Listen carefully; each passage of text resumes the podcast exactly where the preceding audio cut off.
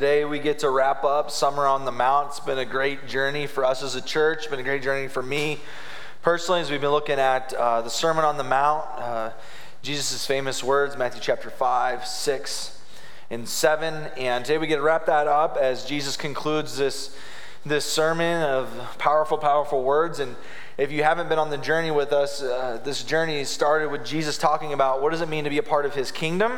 What type of people does he look for? And uh, people that, that have a heart to desire to serve the Lord and uh, dealing with different life circumstances, different posture of the heart. Jesus says, um, kind of plainly, uh, you've heard it said this, but these are actually my people as he talks about the condition of the heart. And then through the middle of the series, he kind of begins to talk about some specific contextual things in regards to the heart. And not looking at the surface, but looking down below. And he's about ready to wrap up this sermon series, or this sermon, I should say. Uh, some would call it a sermon series, uh, with some um, very um, challenging words.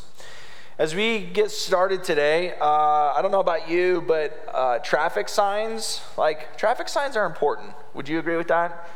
Like paying attention to traffic signs, like it could be a matter of life and death, right? And so we've been trained to learn traffic signs for the sake of safety for yourself and other people. So we're going to do a little test this morning to see how well you know your traffic signs. So, first slide. Everybody, this is an easy one. What's that? Everybody knows that has a stop sign, right? All right, let's see if you're correct. Yes, you are correct. What about this one? Like my 13 year old son, almost 13 year old son, like knows what that is. That's impressive. Um, railroad sign, right? That was a little bit harder, I thought, but you guys did a good job. Um, this next one's like a softball toss. Yield. Okay, very good. This last one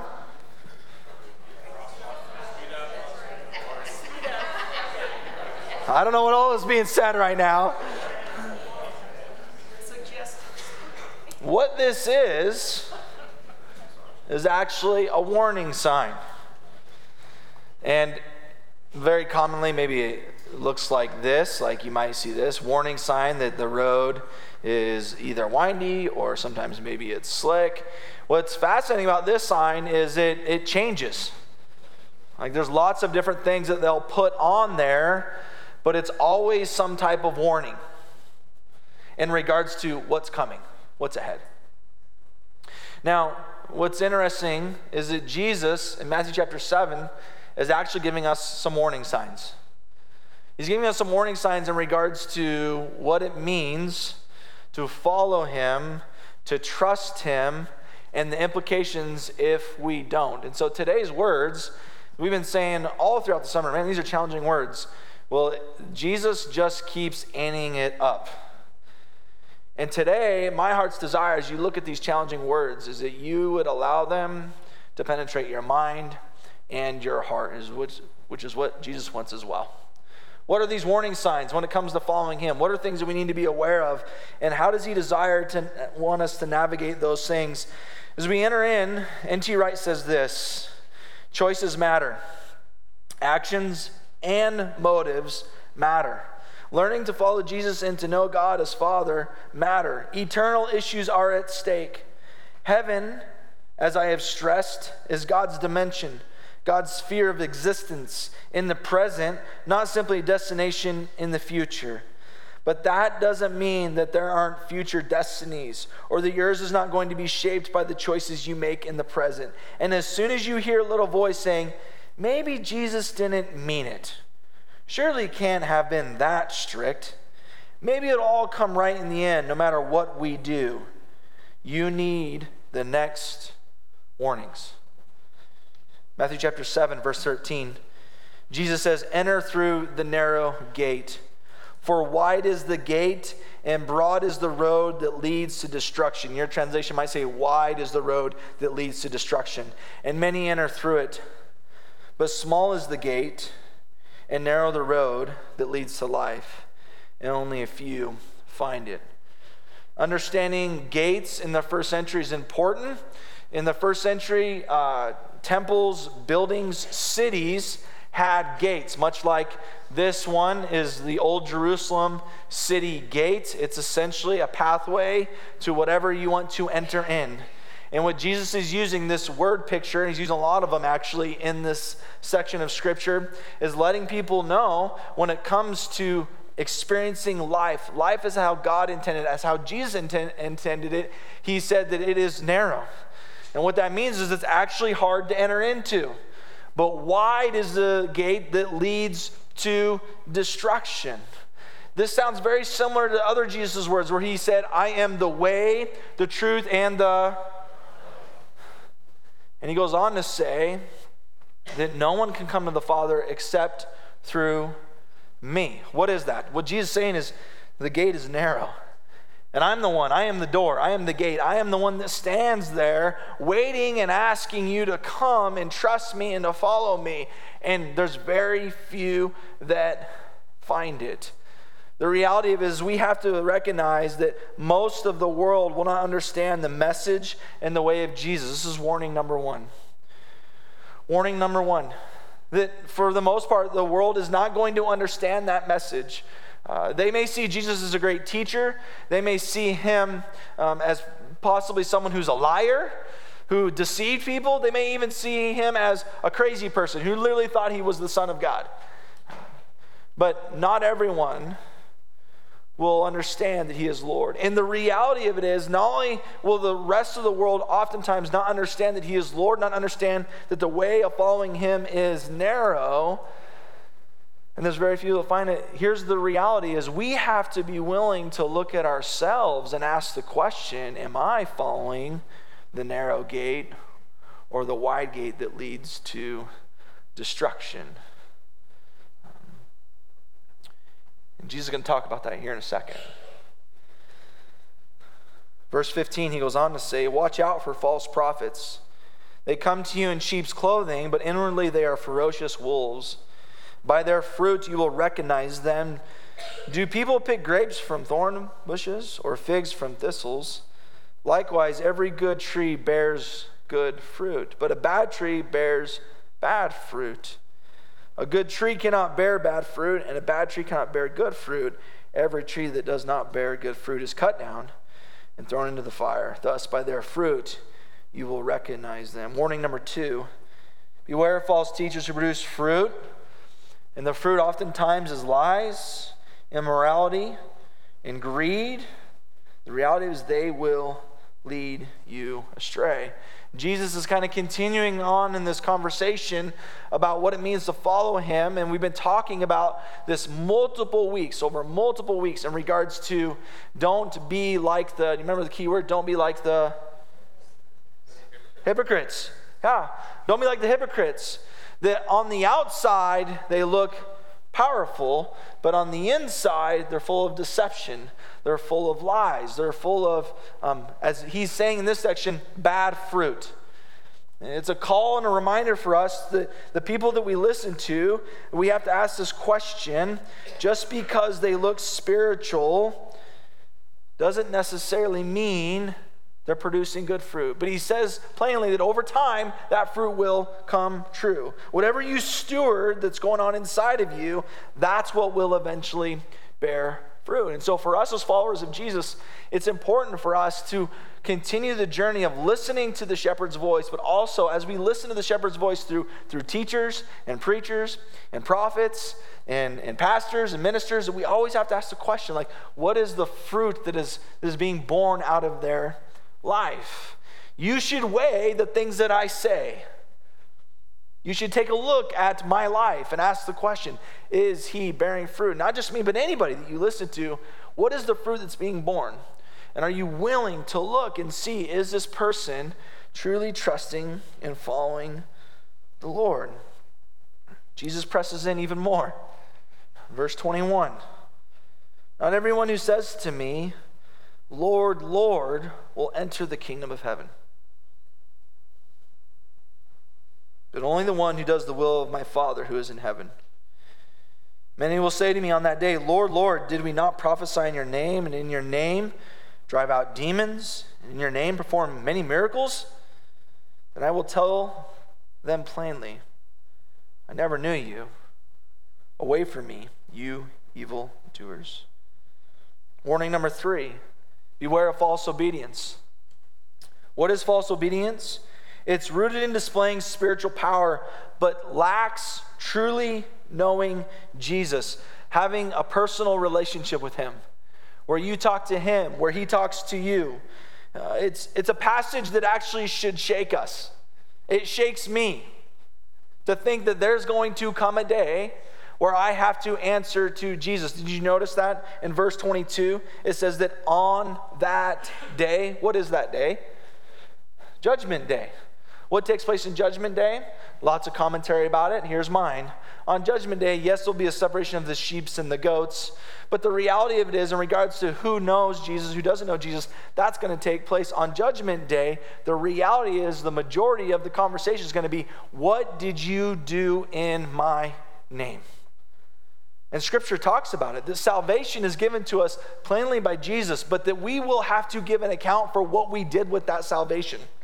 Paul goes on to talk about the fact that some of you have entered heaven and you just barely escape the flames of heaven. You smell like smoke as you're entering into heaven.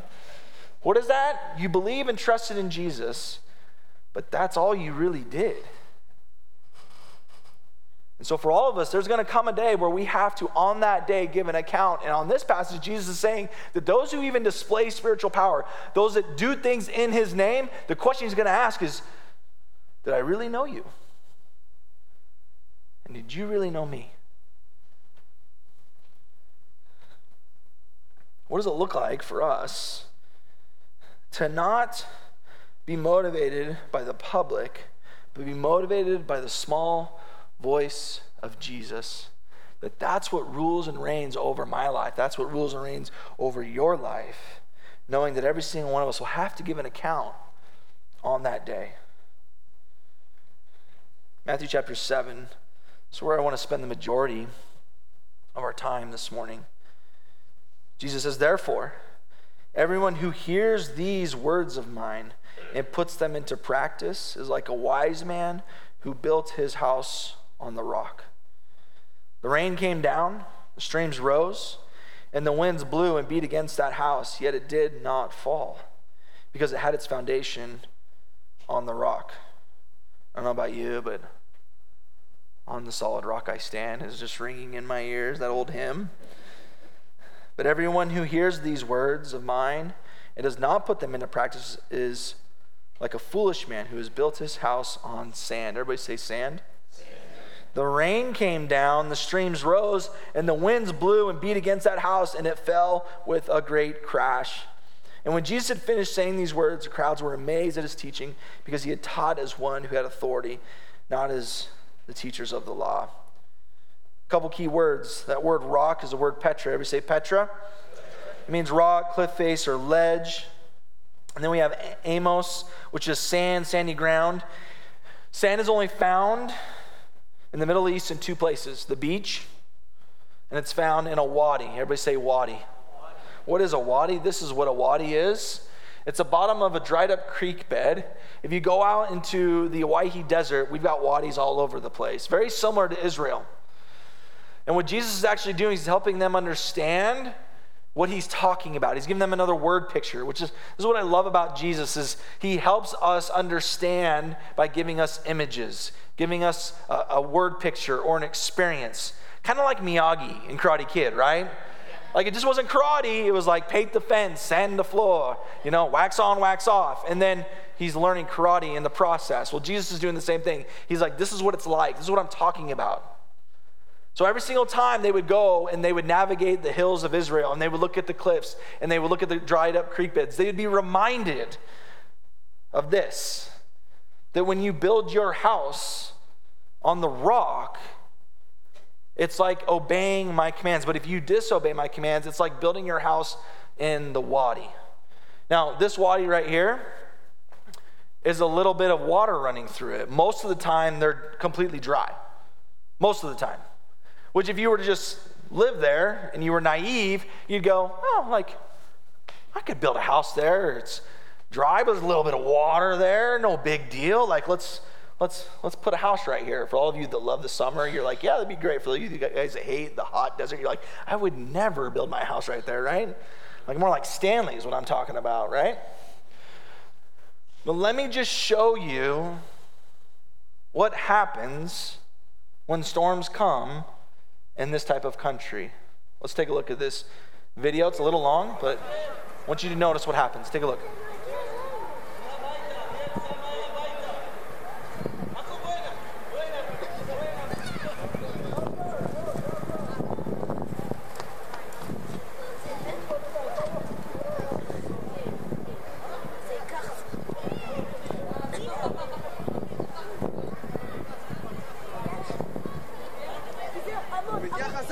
it.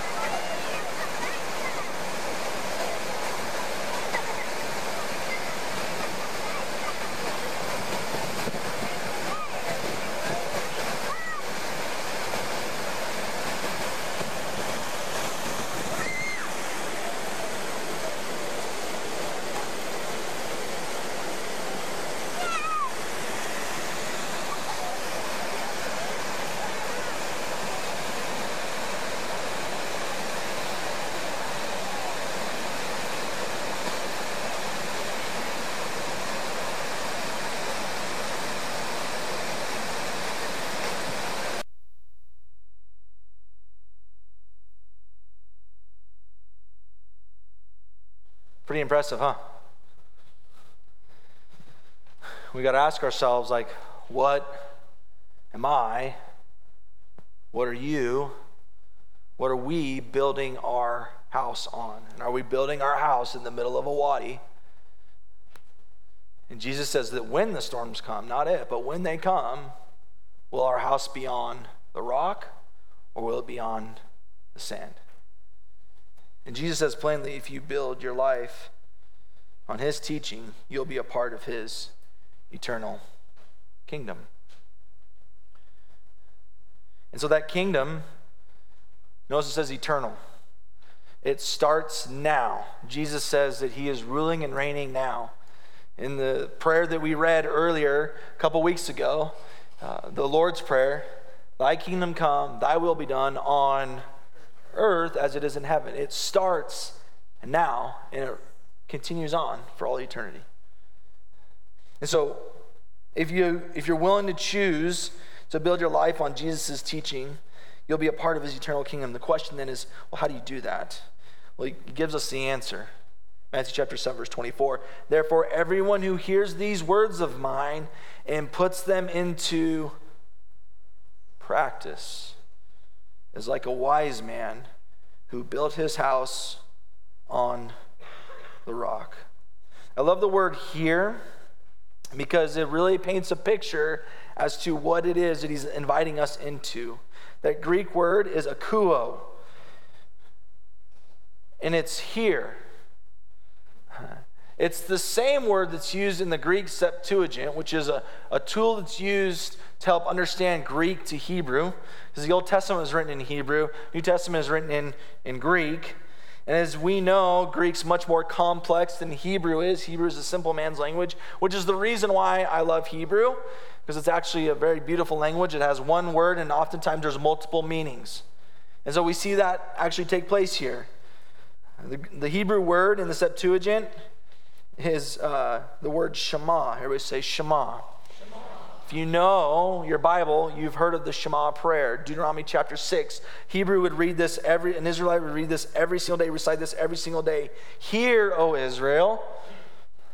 And that word is hear, but it also means obey.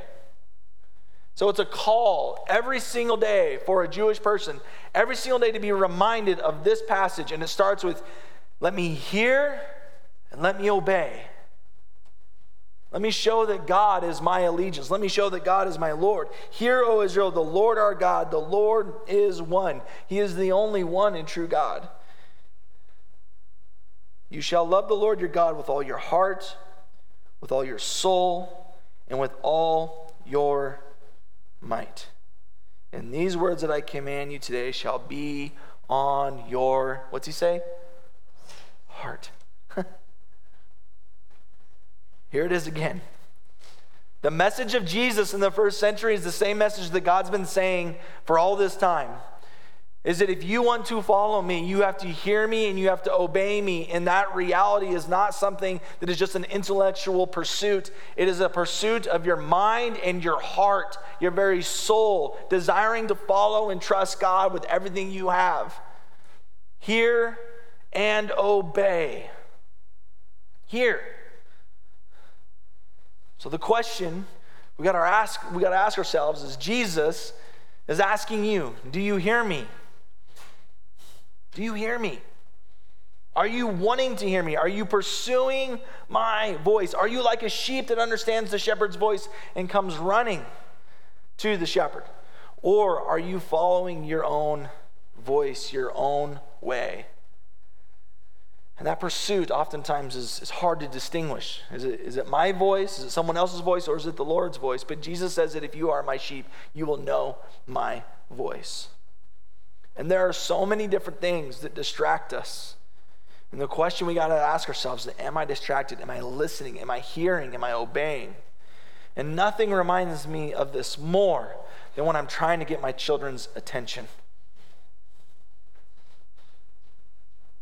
Especially when they're on their Switch, their Nintendo Switch. In my impatient times, when my children are playing the Nintendo Switch, and I ask them, hey, come here, hey, I need your attention, and they do nothing, nothing infuriates me more. Parents, is there anybody else that has children that are distracted? Maybe it's Nintendo 64, maybe you're old school, I don't know.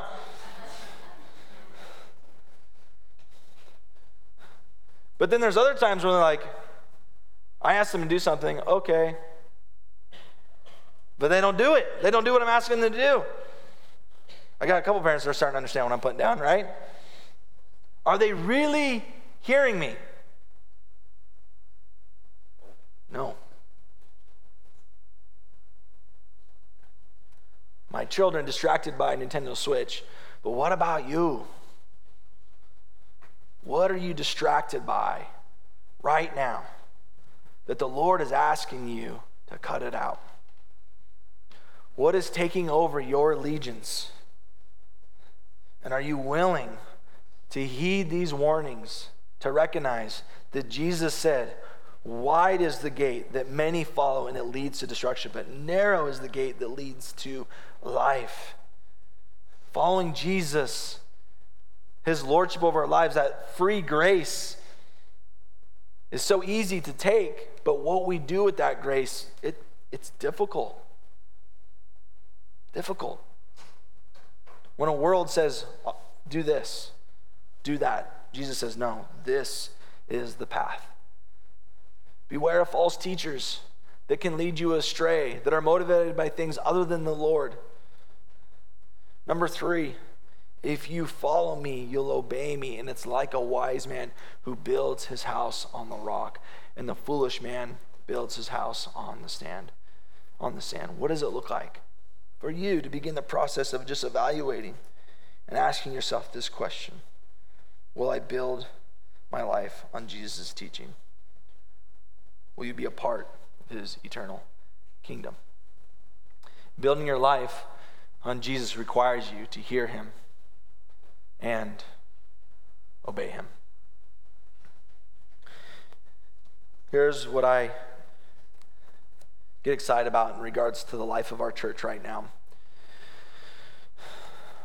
Yes, there are people that we meet with every single week where we are gently, lovingly helping them understand these warnings in regards to relationships, relationships with their spouse, and saying, listen, that's not what Jesus wants for you. This is what his word says. Would you be willing to trust your marriage with his word? Parents with their children, would you be willing to trust Jesus' word with your children.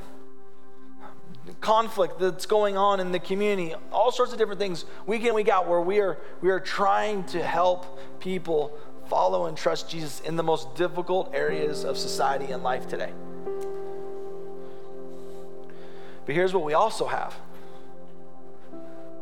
we also have people every week in staff meeting where we sit down and we go, How was the week? How was your week? What did Jesus show you? What is he doing? What is he up to? And as a staff team, we get to talk about people like Aaron who want to be baptized. And now his kids are thinking about getting baptized. People that say, I want to I want to serve because Jesus calls me to serve because I want to help Jesus' church. I want to help in his kingdom. And I have gifts that I know that God's made me with that I'm called to, to give to him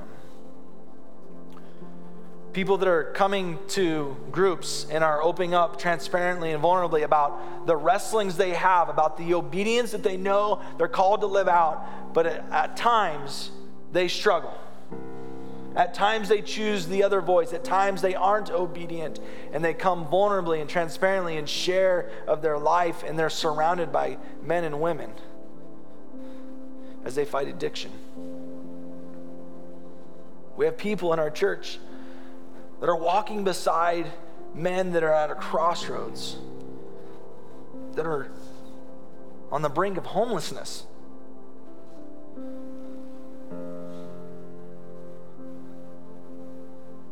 And are doing everything in their power to help them choose the life that God has for them.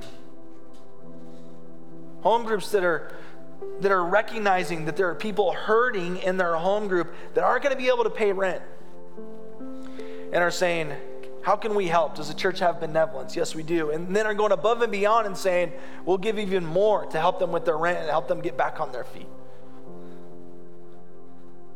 These people, these stories, these are the stories of people that are saying, I'm going to build my house on the rock. And that will last forever forever. How do we do this? It's us choosing to listen, to hear, and to obey Jesus' words. And to trust Him. No matter the pain, no matter the cost, trust and obey. And here's the thing we can't do it alone, we need each other. Society's changing, if you haven't noticed. We've got to decide we're going to stand on the rock with all that we have, no matter the cost. As we get ready for communion this morning, I just want to invite you into conversation with Jesus to hear his voice. And as you've come this morning and you didn't grab the elements as you came in, but would like to take communion now, these amazing ladies would love to serve you the, the elements. Just raise your hand if you don't have a piece of bread and a cup of juice. They would love to give you the elements. Just keep your hand up as they make their way back. I just want you to have a conversation with Jesus about his voice. And how have you been hearing? How have you been obeying? What are the warning signs that you need to take hold of in your own life? What is it that Jesus is inviting you to trust him in?